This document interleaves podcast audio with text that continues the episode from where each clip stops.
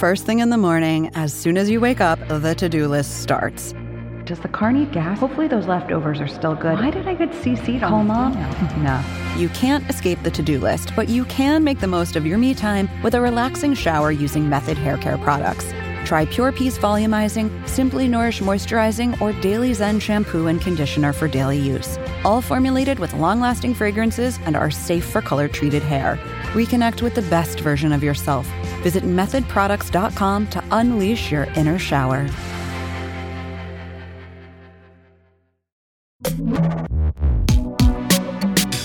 Hi, everyone. This is Pivot from New York Magazine and the Vox Media Podcast Network. I'm Kara Swisher. Scott Galloway is on a beach somewhere reading through a steamy S1. Today, I'm joined by the host of Vulture's new pop culture podcast, Into It. Welcome, Sam Sanders. It is so good to be here, Kara. I'm a big fan and honored to be on the show. Hey, how's your podcast going? Now, it just launched. Tell people about it, what's going on with it. So Into It is a weekly Vulture show all about the pop culture we are obsessed with. So I get to hang out with Vulture's best and brightest and the occasional celebrity and journalists to talk about the weird, lovable, quirky, hateable pop culture we can't stop thinking about.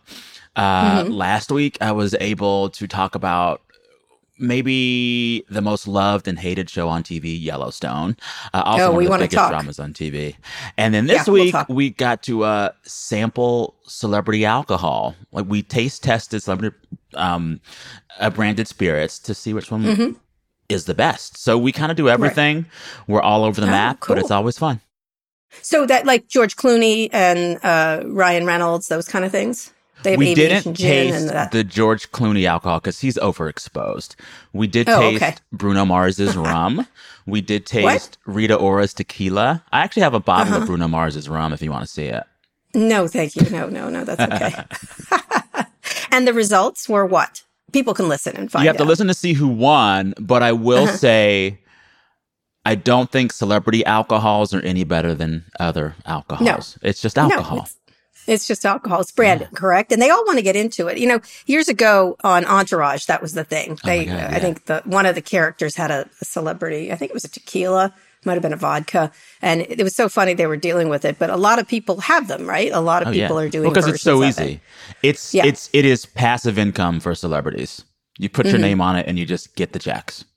And then you go to parties and serve it and things like that. Well, that sounds like a good thing. Sam, we're going to sit down with Issa Rae next month at Code. She's done a lot of really fascinating things, her shows and things like that. So I'm hoping you're going to be my biggest support because this is something you're great at. And I'm not as, I watch obviously her shows and everything else. And I'm interested in the business part, but the cultural impact of Issa Rae is really important, I think, in lots of ways. She's really important. You know, I was a big fan of Insecure. I'm a big fan of Rap Shit, but I'm even a bigger fan of the way she loves her home city, Los Angeles. From the start with Insecure, she proudly repped South LA and Black LA. And since her show took off, she has been investing a lot of money into businesses that help Black LA and help South LA. So I don't know. I just feel like she's doing it right. I actually live not too far from where her businesses are in South LA, and I just love to see it. She's kind of become... restaurants, what? It's a coffee shop? There's a whole bunch of... There's a coffee shop called Hilltop, I think, which I was at yesterday. She's invested in some restaurants. She loves the city and she loves Black LA. And I want to ask her about that a lot because you don't see a lot of creatives giving back the way she does, and she does. Yeah. And also, you know, where we are with it. She had a huge success from a very early on, and how she then navigates that going forward, I think is really important, especially as a woman of color in Hollywood, which, she's as you know, it's just dripping with women of color running things there. So I'm excited to have you do it with me. But I do want to talk about Yellowstone. I love Yellowstone. I don't know why. I hate that I love it because it's really quite a horrible hot mess. But tell me what you were talking. What do you think of that show? Yeah. So I didn't know what it was until my Aunt Betty convinced me to watch it when I was visiting her in Delaware a few years ago. And she said, Sam, this show is crazy. It's got Kevin Costner. It's on a ranch. There are cowboy hats. Watch it. And you know what it felt like for me the first time I watched it? It felt like Dallas, but on a farm. Uh-huh. It was a classic family soap opera, right? So I watched the first season in 2 days and thought nothing of it. But a few weeks ago, I caught wind of the really interesting backstory around Yellowstone. The creator of that show, Taylor Sheridan, and other fans of the show say that consistently it gets snubbed by the Emmys, even though it's the most popular drama on TV. They say it gets snubbed for the big categories because it's too conservative. And I said, oh, that's interesting. Let's talk about it. I want to know about it. So I ended up calling last week on the show Tressie McMillan Cottom.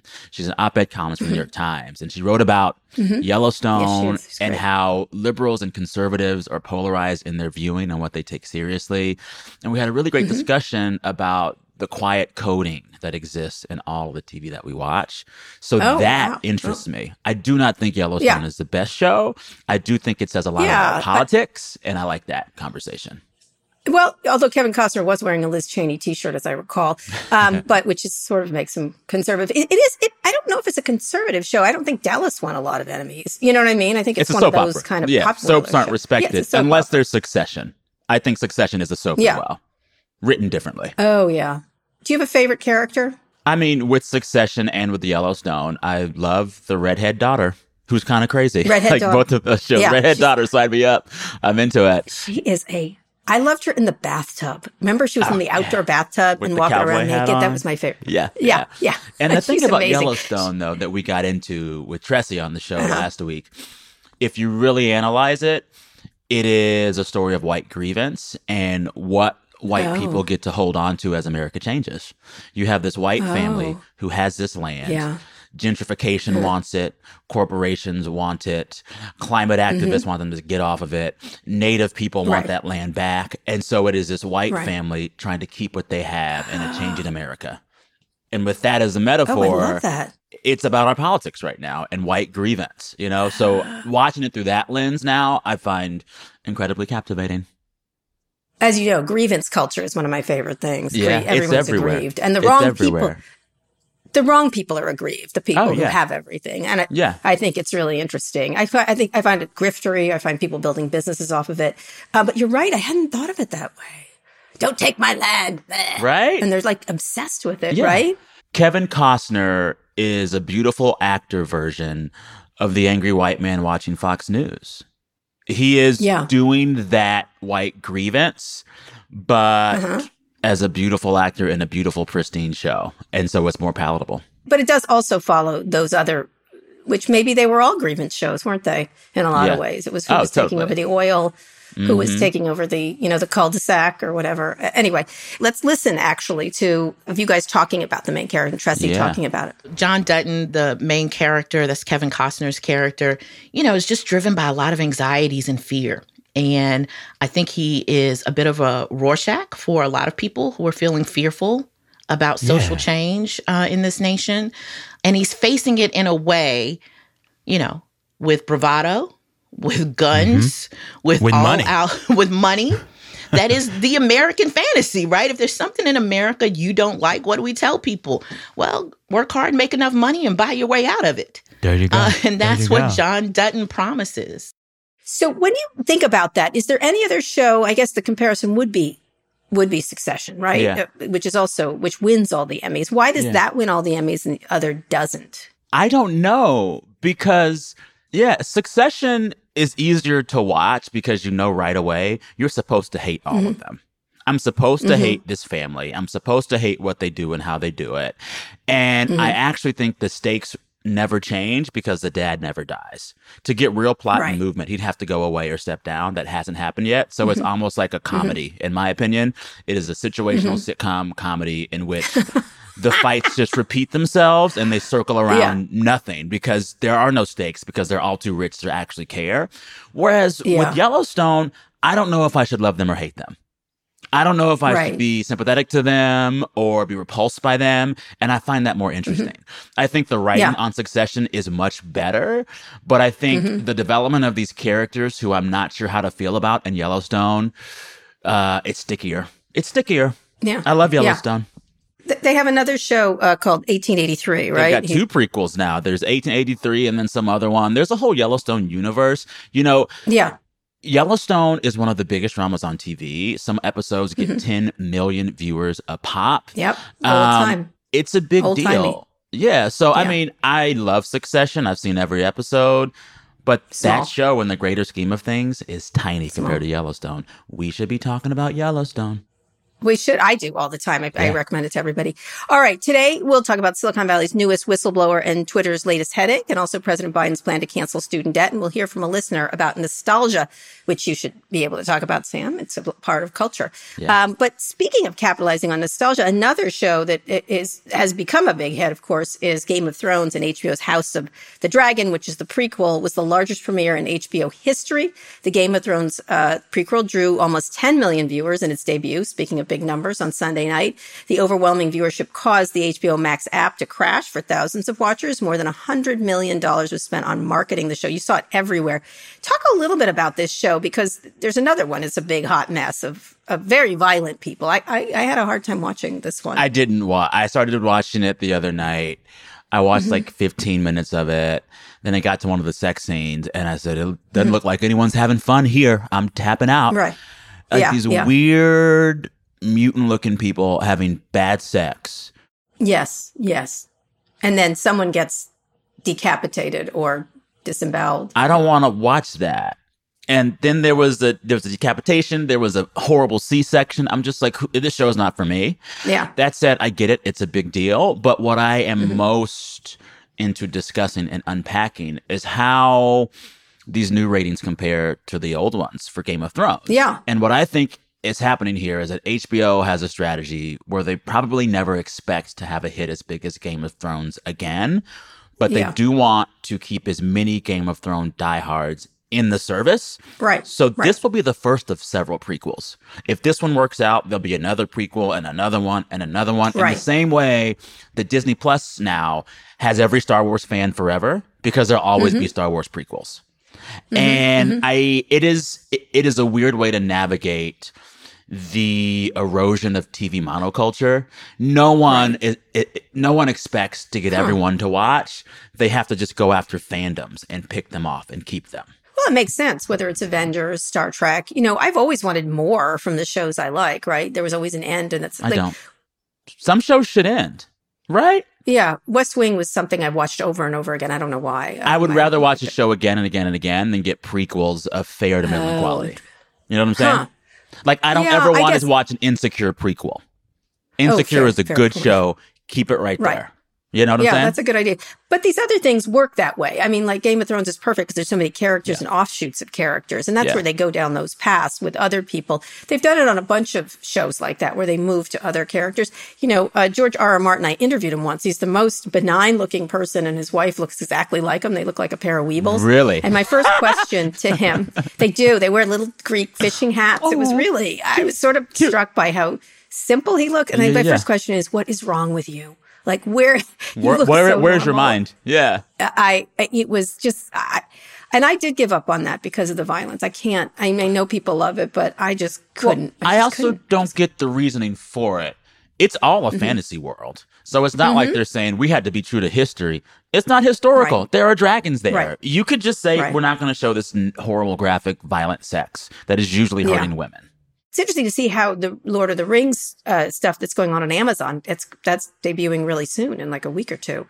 Another big cultural moment. That's a big... Another one where I'm just like, did we need more of that? Do we need more Lord of the Rings? And what I fear is that as these studios try to keep franchises going to maintain the attention of franchise fandoms, the smaller stuff gets less attention, less focus, less money, less support. I like small TV shows. I like little bitty dramas. I like hilarious comedies. I want the landscape to be just as welcoming to the Michaela Coles of the world as it is to the Duffer Brothers and Stranger Things type shows that just become juggernaut franchises. And I worry about that. I worry about it. And it used to be you could count on HBO Max to support the small darlings, but they've been hacking shows left and right and doubling down on things like Game of Thrones prequels.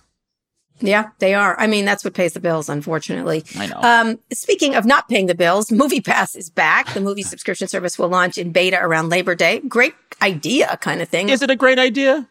Yes, it's a great idea. Okay. Is it? It is. I mean, for a consumer, yes, it is for having it. Yeah. Original co-founder Stacy Spikes predicted MoviePass would account for 30% of all ticket sales by 2030. At its peak, it was responsible for 4%.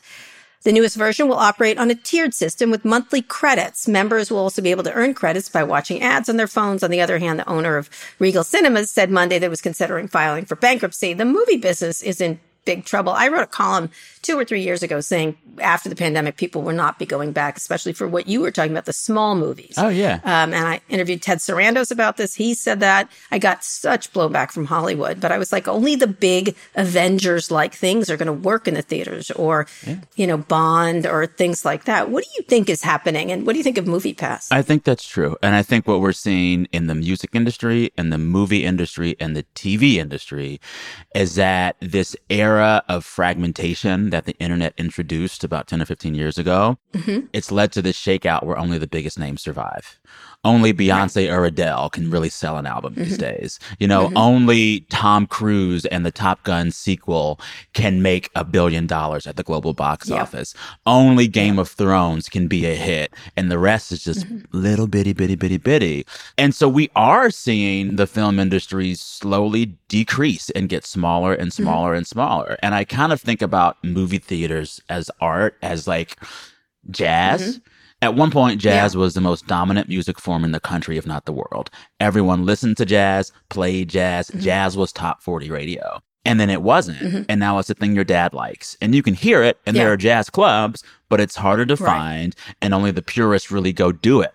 I think movie theaters are going that way. Yeah, I agree. It was so, and they have to be beautiful, and they have to, they so long abuse the consumer. They have to feed me, they have to give me drinks, it has to be a whole environment. And even then, it's hard. Anyone who's a teenager knows this. They do not, they use streaming, they use their phones, they use everything else. And that's not, I'm not like doing anecdotal. It's so clear what the numbers are. And unless it's a very big film, and there was a real, I was talking to a bunch of Hollywood analysts, there's a real desert of movies in August where you see all the big ones. You know, there wasn't much to go see in the theater, and things came and went like Elvis and some others.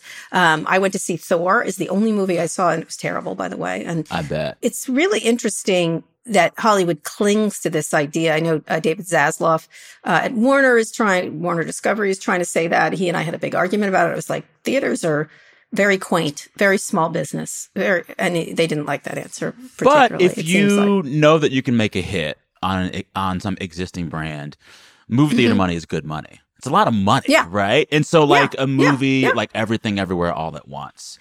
It is an indie film, a very good indie film. But it goes to theaters, and through word of mouth, it makes like $70 million. That is more than it would have made if it were just on a streamer. Sure. Right? So 100%. Sometimes it's worth it, but it's hard to tell these days. Exactly. That was the one. There's only one, and it has to be totally delightful. I did a great interview with Michelle Yeoh, who's wonderful in that movie. Wonderful. But I think they have to understand the money's coming from elsewhere, and they have to, and it's going to be less money, lots of money in different places. Yeah. Anyway, speaking of someone who's not doing very well, Dr. Oz's campaign continues to feel like a bad joke. First, there was the Wegner's clip. I thought I did some grocery shopping. I'm at Wegner's, and my wife wants some vegetables for crudité, right? So. And now his campaign is criticizing his opponent, John Fetterman, but not for any of his policies. Sam, could you play the part of Dr. Oz's senior communications advisor, Rachel Tripp, and read this for me? Quote, if John Fetterman had ever eaten a vegetable in his life, then maybe he wouldn't have had a major stroke and wouldn't be in the position of having to lie about it constantly. Wow. Wow. I'll have a response in a second. I had a stroke. Fetterman responded in a tweet saying, I can't imagine ridiculing someone for their health challenges. So irresponsible for a doctor to say this. It's wild. Well, and then after it was said, Dr. Oz's team doubled down, tripled down with this response from the comms advisor Tripp. They wrote, quote, nice try. Dr. Oz has been urging people to eat more veggies for years. That's not ridicule. It's good health advice. We're only trying to help. I'm sorry. That pissed me off. Yeah. My mother had a major stroke almost 20 years ago. And a lot of times that shit can come out of nowhere and it'll fuck up your entire life. It is a serious problem. Correct. It affects a lot of Americans, regardless of their health status. It's not a game. It's not a point scoring thing for politics. Mm-hmm. Can I say fuck you, Dr. Oz? Fuck you, May. You fuck may. You, please Dr. Do, Oz. That is so Scott's inappropriate. Not going to. That man is the worst doctor ever. It is. He also had so many diet fad controversies, recommending all kinds of. I never get mad at Oprah, but I'm mad at Oprah for giving us Dr. Oz. Oh, how dare you know? I had a stroke and I ate a lot of broccoli and somehow I had it anyway. And I eat very healthy. And also, by the way, my family's from Pennsylvania. Ketchup is a vegetable in Pennsylvania. This is not a winning political thing to make fun of eating habits. Now, and to get people to eat better, as they should, is something that you do in a nice way, not in a mocking way, which is really repulsive. 100 Pennsylvania doctors put out a statement condemning Dr. Oz after the campaign's comments. Wow. My brother is a doctor also, was horrified by it. That you would. He's also a cardiologist, by the way, a cardiac thoracic surgeon, knows all about this. I just, as someone who had a stroke, Dr. Oz, it's shameful what he did. It's very shameful. And I didn't have a stroke because I didn't eat carrots. Yeah. I eat carrots. I like carrots. It's because of a genetic anomaly that I have, two of them. And it's really quite disgusting that they did this. The Wegner's thing was funny, like the veggie tray, etc. You know, like what an idiot. But this guy deserves to lose and lose badly. And John Fetterman deserves to win. And I mean, just to you've said this, but strokes really, really change your life overnight. They My do. Family has a history of high blood pressure and stroke. My mother had a massive one when I had just finished high school. Two of my aunts had one. My brother, who is about a year older than me, had a mini stroke a few years ago. Yeah, that's right. And it's heavy, and it's never a laughing matter. We never joke about stroke. That'd be like joking about, I can't even think of a comparison. It's just, it's a car shitty accidents, thing. Exactly. Whatever. It's a shitty thing. You don't want it to happen to your worst enemy. Shut up, Dr. Oz. Yeah, shut up. It's appalling. He's a charlatan. He's a well-known charlatan on all kinds of medical things. For him to be giving medical advice at this point. Come on. They should sanction him in some way. What do you think about the legacy and the long tail of Oprah in light of Dr. Oz being what he is now and Dr. Phil being what he is? I think Oprah's an entertainer, and she gave us a lot of shit. You know, some of it was good, some of it was bad, and her men were very bad. The men were bad. I guess the gay designer was okay. The gays and the women were great because she had Nate Berkus and Maya Angelou. Yeah, love that. Yeah, yeah. She had the Legends that. Ball with all the fun ladies. The white guys, she never picked good white guys. Never pick good white guys, bad white guys. But, you know, Dr. Oz started out promisingly, I suspect, and then just they lose their fucking minds. Mm-hmm. And honestly, if I saw him, I'd punch him. I want you to. I wouldn't really punch him, but I take that stroke, Dr. Oz. Pa-pow. Yes, exactly. Exactly. Actually, one of the reasons I'm actually in San Francisco, I'm doing a lot of tests for my stroke to make sure it doesn't come again. And so when this happened, and I'm in the middle of these tests, and thinking about doing some surgery around part of it, because I have a hole in my heart, and things have changed. It just was. It really does hit you, and I'm sure your relatives felt the same way. Oh, it's it's patently offensive, and I kind of, if I can say it, I hope that guy fucking loses. Yeah, okay. I think he's going to. And people in Pennsylvania, even the Republicans in my family hate him. He's a tool. He's a tool. Speaking of staying healthy, Peloton may be coming to Amazon, and the company will step out of its direct-to-consumer model and sell equipment through another retailer, Amazon. Won't get everything. Peloton is keeping its high-end bike and treadmill off the platform, but nonetheless, it could be a step in the direction of Peloton selling. It's a wonderful brand. Scott and I have always thought it needed to sell. I had a big high during the pandemic. I do have a Peloton. I love Peloton. You don't have one, correct? I don't have one. A lot of my friends have them. I follow some of the coaches on social media because they're fun. But Kelly I think, love. Yeah. And then the guy who loves Britney Spears, whatever, Cody Rigsby. Oh, Cody. Yeah. He's a big popular. Yeah. He's very fun. Yeah. Yeah. I think, though, it's like everyone's like, oh, my goodness, Peloton had this big crash after this big boom. And it's like, shouldn't we know by now, health fads like Peloton always fade out? There's one every few years. Oh, this is the new health craze. And it's not. Mm-hmm. And like it happened with SoulCycle. It happened with Peloton. Mm-hmm. It probably happened with like Jazzercise 30 or 40 fucking years ago. Yeah. I don't know. When there was all of this pearl clutchy coverage of like people buying fewer Pelotons, I was like, one, well, yeah, duh. And then two, maybe it's a good thing. People are back outside, hopefully post-pandemic. I can't. That's true. I can't feel bad for Peloton. I also don't ever think that a business needs to have continued and endless growth. That's why I don't work in business.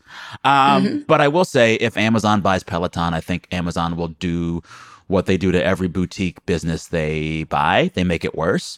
They made Whole Foods worse. They did. They just bought my concierge medical service, One Medical. I think they're going to make that worse. And so I don't have a Peloton, so I don't care. But I think they'll make the service of Peloton worse. Ring. They bought Ring. Well, they should make that worse because I think Ring is a surveillance state and I don't like it. I would agree with you. I think Amazon has yet to buy things and let them just stay good and beautiful and small and cute. They optimize it and then I'm just over it. Yeah, I think Apple's a better purchaser for this company. Really? That's my feeling. Yeah, because they've got all those health things. They did a whole health service. Peloton, if you don't use it, it's really good. It's really, they have boxing and yoga and meditation, and their bike stuff is great. It's beautifully done the way Apple stuff. And they have a big health service, Apple does, and also beautifully done, but they don't have a device. And I think they would be the better owner of this. You could link up the Apple Watch with the Peloton. That's right. Yep. Yep. Whereas, it already does that beautifully, by the way. I don't even know. Okay. So, I think that they're a better owner because it fits in with their, with what they're already making, and they're making what else. And Peloton is small, but it really is well done. And I had a Twitter Spaces session, and it was huge. All these fans of Peloton came, and they love it. And they want to help it. And they had 29 ideas of relationship they wanted to have with Peloton. It's just too small a company. It does need to be affiliated with a bigger one. I think Apple's the better one, but I think Amazon, you're right, is going to probably turf it, unfortunately. Can I tell you, being from South Texas, I remember the original Whole Foods in Austin. It was an amazing grocery store. An amazing grocery store. Mm-hmm. You go to Whole Foods now, it's fine. It's fine. Yeah. Anyway, I think it's soulless now. It's soulless now. Yep. In a lot of ways. Anyway, I go to Wegmans. Anyway, I go to Wegmans. It just opened in my neighborhood. It's such a good store. As I can't go on anymore about it. I love it so much. Okay, speaking of which, let's get on to our first big story. Silicon Valley's newest whistleblower says Twitter is a threat to national security and democracy. Twitter's former head of security, Peter Zatko, a.k.a. Mudge, they all have a name, came forward this week with a slew of accusations against the service. The whistleblower report, Mudge claims that Twitter's user data is inadequately protected or deleted as required. Twitter is lying to the FTC about that. Also, Twitter's systems are vulnerable to crash and data loss. The company may have foreign spies on its payroll. This is not new. It had some before and caught them. Mm-hmm. And lastly, Mudge claims that Twitter doesn't actually know about how many bots are on its platform. Twitter disputes the accusations, which they also did today at an all-hands meeting. I have mixed feelings about this, about Mudge. I think he's very well respected. I do think he's very different from Francis Haugen. It's the same group, whistleblower aide, that brought him forward. I think he makes a lot of accusations and he doesn't have the data to back it up in some ways. At the same time, we all know Twitter is an information sieve. So are all of them. Same problems happen at Facebook, and Snapchat, et cetera, et cetera. All these companies face these issues. Twitter just doesn't have... as an information security expert told me, when it happened at Facebook, including too much access by too many employees, Mark threw hundreds of people at the problem. And at Twitter, it's 3 people and a parrot working on it because it's a smaller company. So I think he had some points to make. I think he makes a lot of accusations that aren't, I think he's correct. He can be correct and also be wrong if that is a thing. And I get that. And lastly, the timing. The timing is really unusual because of Twitter's headed into court in its showdown with Elon Musk. And the stuff he's alleging has nothing to do with the stuff Musk has been electing, or very not as much to do. Which is why it's interesting to me. Like when I first saw the headlines before I read the piece, I was like, oh shit, did Elon pay off a whistleblower to come public now and make Twitter look bad? Yeah. But it seems like it's not at all affiliated. I will say this guy said everything, told everything, spilled all the beans. Some of it can't really be verified. But some of these things, I'm like, I don't think he would lie about that. And it's probably true. The parts in which he talks about the ways in which foreign governments had basically infiltrated Twitter. There was one ex-Twitter employee convicted of using his position at the company to spy on Saudi dissidents and government critics. Which they caught. That was, that's called a hole. It doesn't mean they did it on purpose, but go ahead. Go ahead. Still, that's crazy. And then he also says that he believed the Indian government had forced Twitter to put one of its agents on the payroll of Twitter with access to user data during a time of protests. I don't think he would lie about that. And I kind of feel like, oh, that probably happened. Why would you lie about that? Well, here's the problem. I'd like to see the proof. These are very serious allegations, and if you're making them, and again, believe me, I've written about this at Yahoo. What was really interesting to me was chief information security officers always see themselves as sort of savior heroes, and everything's a mess. One, why didn't he fix them when he was there? Two, why is there a silence by other chief information security officers on this? They usually are not silent people. This guy has a great reputation. They have not rushed to his defense, which is interesting because I think he overstepped what was a couple things. Twitter can be porous, as many of these sites are. That's the one thing I'd like people to focus on is all these sites are very porous. Yeah. Two, it doesn't mean that it's a nefarious thing. It means that they're not devoting money and time to it, to safety. He did a sentence where he's like, they were interested in growth over safety. Can you believe that? And I was like, yes, I can believe that. That's all businesses. Yeah. It's like, did he suddenly just realize this is the case? It's almost like someone like, can you believe politics is cynical? I'm like, yes, I can believe it. I do think the timing is unusual. And Mike Masnick and Casey Newton wrote two very good pieces, sort of taking apart some of this where you can be right generally, but not specifically. And I think that's, we'll see. Here's the good thing. There's a court case. So bring the data. It will come out. There's an investigation. It will come out. Yeah. And unfortunately, or it won't, right? So what he needs to bring, Francis Haugen brought the data. Let's see the information. Let's see what's going on. Other companies like Facebook and Google, infiltration by foreign spies. What a surprise again, because, you know, why do you rob banks? It's because that's where the money is, right? Yeah. That's where you do. They obviously, that's where the information is. So we'll see where it happens. I think he's making excellent points, but he's just couldn't resist selling past the sale. And that's my issue with this. Yeah. And he's relying on his reputation for that. And there was also allegations by Twitter and others internally, and I've heard this across the board at Twitter, bad manager. I'm sure he is. He was a hacker before he was a manager. Of course he's a bad manager. Right. Should he have been there? He was not managed by Jack Dorsey. There's some issues with another person who was hired that he doesn't seem to address. So I think he should have had it buttoned down a lot more here, or maybe taken off.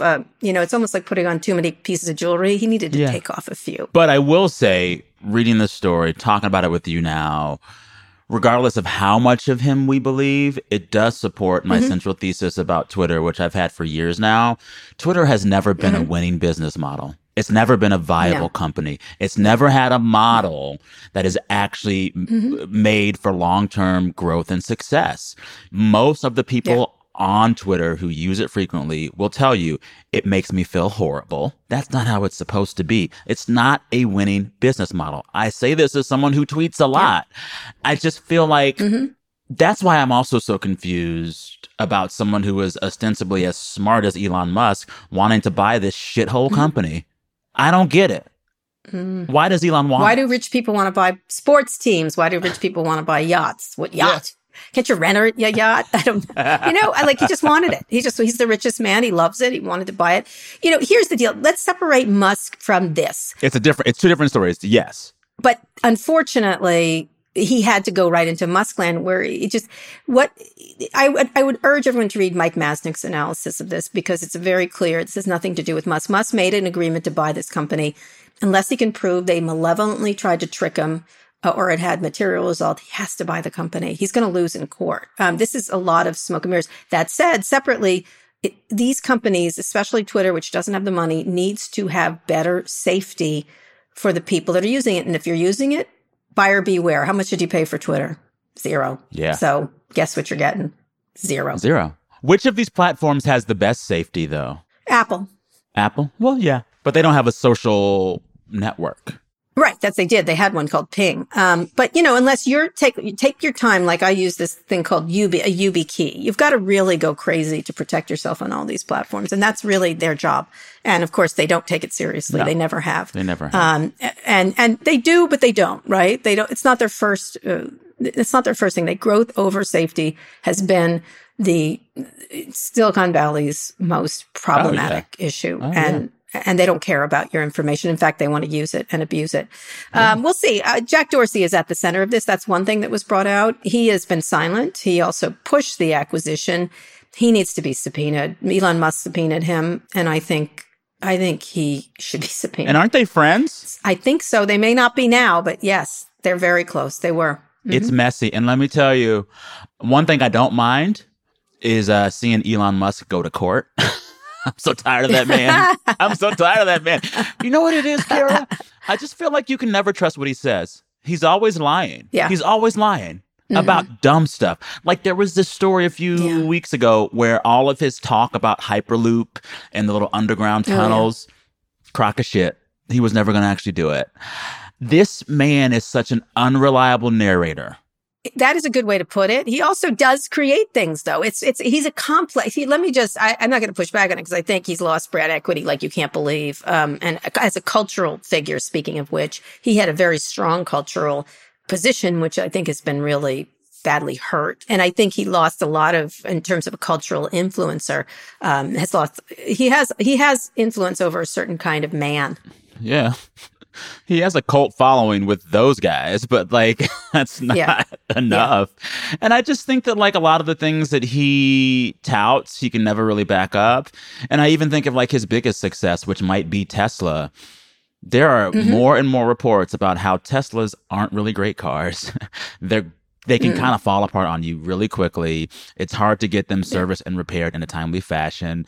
And the quality control is a lot less than what you would expect from a luxury car brand. I just don't think he ever backs up his mouth, ever. Mm. He's a complex figure. The stuff he's doing around space is quite amazing. The car did fast forward everybody into electric cars. See, that's the problem. There's a lot of quality mixed in with a lot of the bullshit. And that's the real problem. And it's getting more bullshitty than quality. Well, I think that's really what's happening. And it would be easier to give him the benefit of the doubt if he didn't sound so unhinged and if he wasn't kind of making shit up half the time. I don't know what to believe when he talks anymore. Do you think as a cultural critic, how do you look at him as a cultural figure? I think he represents everything wrong with the extremely wealthy in the world right now. Mm-hmm. Extreme wealth and extreme power are not good on the society writ large.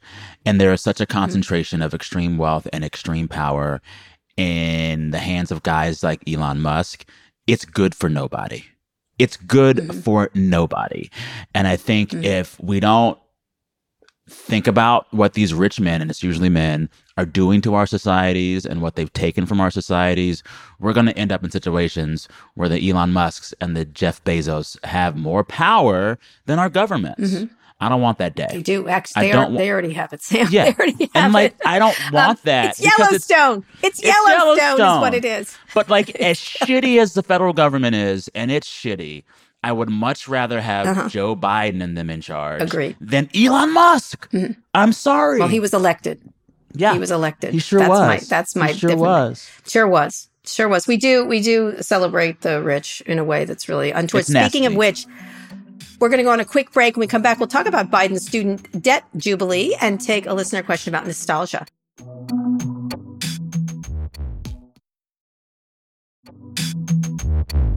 Sam, we're back with our second big story. Your debt is canceled. Well, some of it anyway. This week, President Biden announced his long-awaited decision on student debt relief. The executive order erases $10,000 of debt for borrowers who make below $125,000 a year. The amount goes up to $20,000 for Pell Grant recipients. The administration says the move will affect 95% of all borrowers and fully wipe out the debt of almost 20 million people. The plan is drawing criticism on all sides. On the right, there are predictable arguments about responsibility. They kept using the word deadbeat. It was fascinating to watch their little messaging. A prominent troll account called the House Judiciary GOP posted, if you take out a loan, you pay it back, period. Oh, please stop. On the left, the argument is the plan doesn't go far enough, and also that it's not the effective way to reach people who need it. It's too helpful to wealthier and whiter and wealthier people. Talk about this. Can you complain about debt relief while supporting PPP loans? Many people have not paid them back. Joel Osteen apparently is one of them. There's all kinds of people. One report says most of PPP loans went to business owners and wealthy households, and only 2% went to low-income workers. Several right-wing leaders like Stephen Crowder and the Daily Caller complained about student loans online, but Twitter users pointed out that Crowder and the Daily Caller both received PPP loans that were forgiven by the government. These people are the most ridiculous hypocrites going. And then, of course, everyone got, all the rich people got their tax relief. Critics point out to the racial disparity in student loan debt, though. The average black borrower owes $52,000, nearly double the average white borrower. The NAACP pushed for $50,000 in debt relief. So talk about this, because everybody has an opinion, including people like Catherine Rampal was like, there's better ways to do this financially. Others think it's not. I'm good with it. I'm good with it. I'm so good with it. And I think the right wing and the conservative pushback on this was as you would expect. Of course, they hate a thing that Joe Biden did. Of course, they hate a thing that helps poorer people. Of course, they hate a thing that might help black people. But I was most surprised by the antagonism and the nastiness about this from the left. There were folks on the left not just saying, oh, it's not enough, which you could say that. They were like, this is evil. It's awful. And I'm like, no, it's not. It's not awful. This disproportionately helps black borrowers who usually have to borrow more money than white borrowers to afford colleges. And by some White House estimates, the average black borrower will see their balance cut nearly in half, and more than 1 in 4 black borrowers will have their balance forgiven altogether. That is before you include the additional $10K for Pell Grant recipients. How the hell is this a bad thing? I had people in my Twitter feed who were leftists saying that this was evil because it didn't cancel all the debt. It's not evil. You're going to have millions of people getting their debts washed out. And I think there's this echo chamber on Twitter that just can't let a win be a win. No, it's not everything, but it's a win. And I think the messaging in the rest of the country outside of the Twitter sphere is, oh, Joe Biden canceled some fucking debt. That's great. You know, already this week in some professional wrestling tournament, one of the wrestlers made a riff about canceling some wrestler like Joe Biden canceled the debt. You know, it's like we already know how this plays. The big headline is Joe Biden canceled debt. I think he handled it well. Actually, when they were asking about this, he's like, well, all those rich people got that tax break and you were okay with that.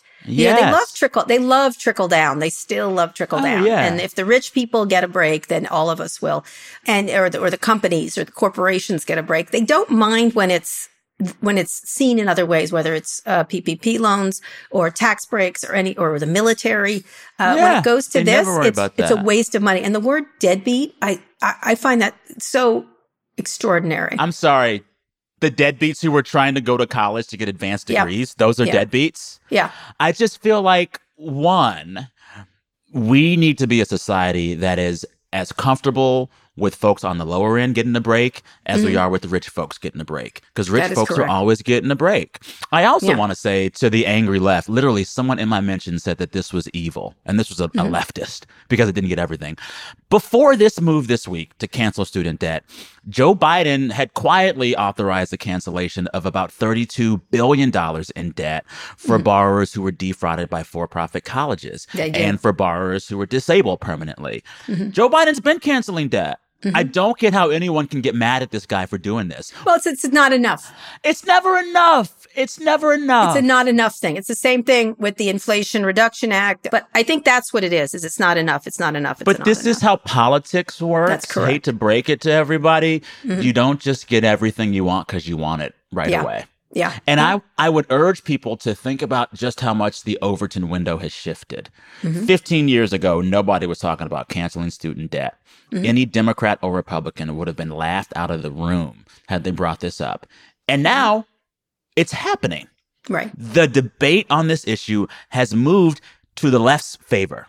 The debate on this issue has moved in Democrats' favor. Mm-hmm. This is a good development. Of course, it's not all that Democrats want, but goddamn it, some 20 million people will see debt forgiven. Take a win. Take a fucking win. The left is very dissatisfied. Their grievance. Yes. Well, like they just have this ability to like snatch defeat from the hands of victory. This is a win. I just don't get it. Sorry, don't get me started. Yeah, it's interesting. You can debate where there's better ways to do this, but that means more. And that means whenever you're going to give someone something, you take away from someone else somewhere, right? And so I think that's part of it. The other part is what I loved, I'll tell you one thing, speaking of cultural, on all the social networks, people who had paid off their debt were like, I'm glad someone didn't have to go through what I did. I don't feel bad. It's like, you know, it's sort of, someone was equating it to people who died of say, a disease that then had a vaccine. Like, I'm glad that they don't have polio. To go through what it's only fair that you get polio too. Like, no, dude. Yeah, exactly. Make it better for people. That's a really interesting attitude in our culture. I remember doctors when, you know, they go through a really tough... When they're residents and such, yeah. And they're like, everyone has to go through it. I was like, really? It seems... cruel. You know, why? What is it? What is the plus? If there's a plus, I get it. If there's not, it's just because you suffered that other people, that, and the whole deadbeat thing, like, fuck you. Like that, on that one, they're not deadbeats. Yeah. This, and also it's good for our society for people to go to college and to be smarter in all kinds of ways. Let me tell you, I don't like Joe Biden for a lot of reasons. Mm-hmm. Canceling student loan debt is not one of them. I'm sorry. Yeah. Like, this is just like, this is a good thing. It's a good thing. And here's the thing. There's probably more of it coming. So chill out, leftists. He's going to do some more later. Wait a minute. Yep. I love that Steven Crowder and Daily Caller had PPP loans. Well, and a lot of it is racially coded. 100%. All of it. I think a lot of these folks on the right talking about how these deadbeats shouldn't have their loans forgiven. Mm-hmm. They're talking about Black people. That's what they're fucking talking about. And I don't know. It burns me up. But let me tell you something. I am not going to be here shitting on folks on the lower end catching a break. I'm glad they caught a break. Good. Yep. And by the way, everybody should get more education. Okay, Sam, let's pivot to a listener question. You've got. I can't believe I'm going to be a mailman. You've got mail. This question comes from Jenny on Twitter. I'll read it. What's a piece of media you wish you could consume again for the first time? Oh, that's a good one, Sam. The 10-part Michael Jordan Chicago Bulls documentary, The Last Dance. Oh, wow. My son loved that. I devoured it when it first came out during pandemic. Mm-hmm. And then I was thinking about it again when there was news that Dennis Rodman might be going to Russia to try to get Brittany Griner out of imprisonment. Oh. It made me think about him in The Last Dance. Mm-hmm. It is a beautiful, brilliant sports documentary. There's this scene where they're chronicling Michael Jordan's rise to the NBA, and they have this musical montage for a minute of Michael Jordan just getting slam dunk after slam dunk, set to the Prince song from the Batman soundtrack, Party Man. So it's literally Michael Jordan dunking while Prince is playing. It's one of the most beautiful things I've ever seen in TV history. The whole series itself is perfectly constructed. I don't like sports, but I do love sports documentaries. And The Last Dance, the way I felt when I first watched it, I want that feeling again all the time. That's amazing. Great. My son loved it. My son's a basketball player. He's quite tall. Okay. He loved it. He loved it. He talked about it. Of course, I did not watch it. Now I can. He's bugged me. You should about watch it. You should really watch it. It's long, but it's worth sports. It. I hate sports. I don't.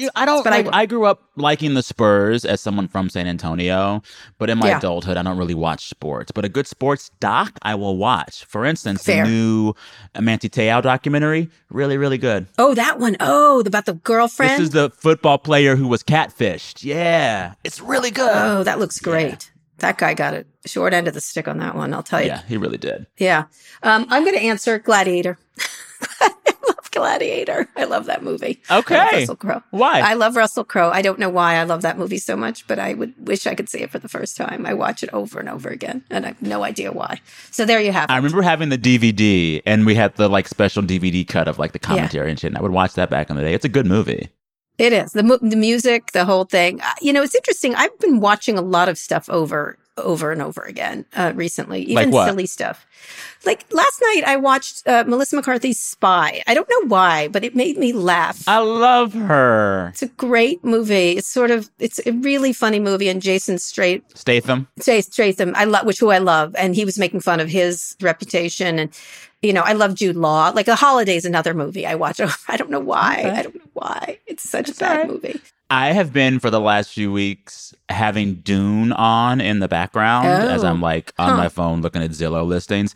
It's so beautiful. It's like a fun screensaver for me. It's like, oh, Dune is really pretty.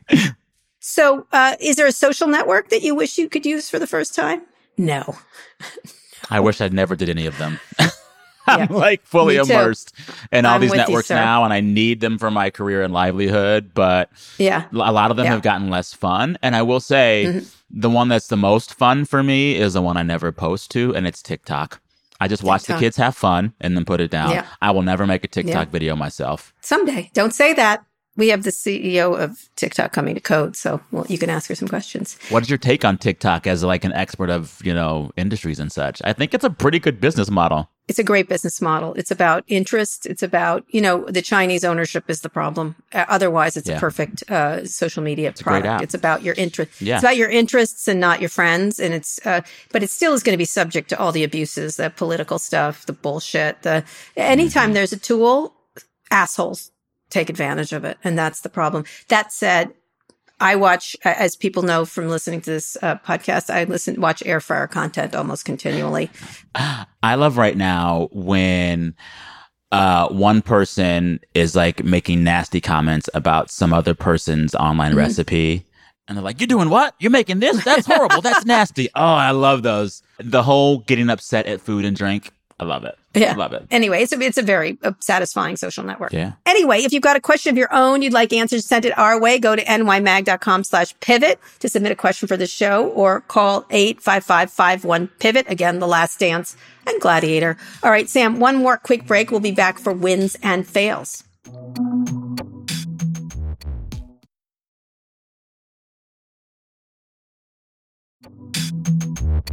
Okay, Sam, let's hear some wins and fails. Go for it. I think the win, at least this week for me in pop culture land, goes to HBO and HBO Max. They got a lot of flack for a while for secretly disappearing less successful shows off their platform. And everyone said, oh, is HBO Max in trouble? Are they doomed? Are they this? Are they that? And then they have this juggernaut new hit with the Game of Thrones prequel. And I've said this for years, HBO knows what they're doing. HBO has survived every wave of television and still succeeded. And so I might not love everything about the direction they're headed in, but HBO is going to win, and they're winning. So I would say they're a win right now after a few weeks of nervousness around them taking shit off the platform, but they're allowed to do that. I'm mad about the Sesame Street thing. I'm mad that Sesame Street ever went private. Sesame Street should have been a public commodity forever. It should not be owned by any private company. It should be public. Yes, I agree, but I was using all those and they took out a lot. Now, there's still a lot there, but I was really upset by that for some reason because we use it a lot. But I agree, that's the issue. It should have never been public. Okay. All right. So that's your win and fail. What's your fail? Okay, the fail this week. Who was a fail? I'll have to think a little more. So you go first while I think of a fail. I do think the win is this Biden loan forgiveness overall, the idea of it. And I think the fail would be the reaction of, like, it's not good enough. We have to stop talking about not good enough sometimes, that most things aren't good enough in life. You don't get as much as you want. Yeah. You don't get as satisfied. And so I would say people have got to, like, stop immediately criticizing things, even if they don't agree with them, and have a better way of doing it. It just seemed like that really, I find that disturbing, that nobody can ever enjoy. And nasty. Nasty, right? It's nasty. You know, I was talking to a friend about this the other day, and she said something really profound and simple. She said, sometimes you have to just stop and say, better is better. Yep. It's better. It's not the best, but better is better. And we can say this is better now than it was before. And that's the true thing with student loans, I think. It's better. Take that. Yep, yep. And I guess the positive one would be Serena Williams. Yeah. I'm excited to see her play coming up. And I think she's really conducted her career with a lot of dignity and just coolness. Just like, I'm hoping to interview her at some point. I love her candor. Yeah, I would love to hear you interview her. I love her candor, and I love the way that she is able to bring people into a conversation that accepts and appreciates the nuance of who she is. Mm-hmm. She could just talk about being a woman, and that would be enough. Yeah. She could just talk about being black, and that would be enough. She talks about being a black woman, and that is a very unique set of issues that she has to deal with. But she's such a big star and such a household name that she can bring you into those conversations, and you can find commonality with her, even if you're not that. So her candor around childbirth and how that affects Black women, her candor around being an athlete while raising a child as a woman, I admire it all. And the conversations she's starting in people's households by sharing her stories so candidly, I think it's good for the culture. Yep. And honestly, she looks amazing on that Vogue cover. Speaking of cultural influences, she looks so fucking good with her daughter in the blue on the beach. Yeah. I just, fantastic. Made me so happy to look at that picture. And it was just a beautiful picture. Beautiful. She's a beautiful woman and a beautiful athlete. And just, I'm excited to see what she's going to do next. She's an entrepreneur. She's really involved in the tech stuff, actually, interestingly. Yeah. What's going to be next for her, I think it's probably pretty cool. I have a fail. Let's go. Fail. Oh, fail. Go ahead. Sorry. Go ahead. Go ahead.